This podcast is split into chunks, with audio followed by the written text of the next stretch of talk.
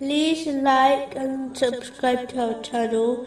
Leave your questions and feedback in the comments section. Enjoy the video.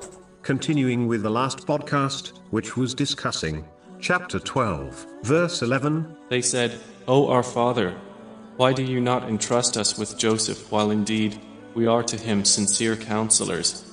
Specifically, it was discussing a narration found in Sahih Muslim, number 196, which advises that Islam is sincerity towards the general public. Being sincere to people is so important that according to the narration found in Sahih Bukhari, number 57, the Holy Prophet, peace and blessings be upon him, placed this duty next to establishing the obligatory prayer and donating the obligatory charity. From this narration alone, one can understand its importance, as it has been placed with two vital, obligatory duties. It is a part of sincerity towards the people that one is pleased when they are happy and sad whenever they are grieved, as long as their attitude does not contradict the teachings of Islam.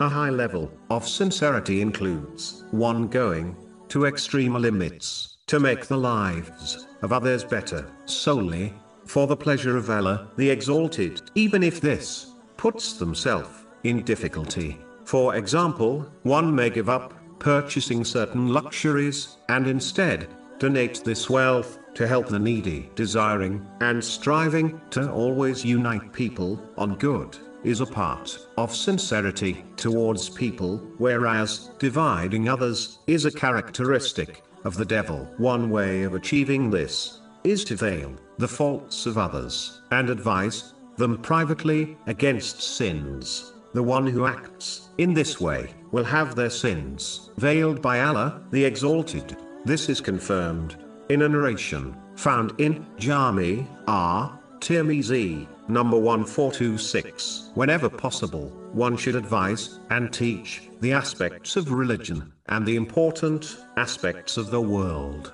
to others so that both their worldly and religious life improves. A proof of one's sincerity to others is that they support them in their absence. For example, from the slander of others, turning away from others, and only worrying about oneself, is not the attitude of a Muslim. Even if one cannot change the whole society, they can still be sincere in helping those in their life, such as their relatives and friends. Simply put, one must treat others how they desire people to treat them.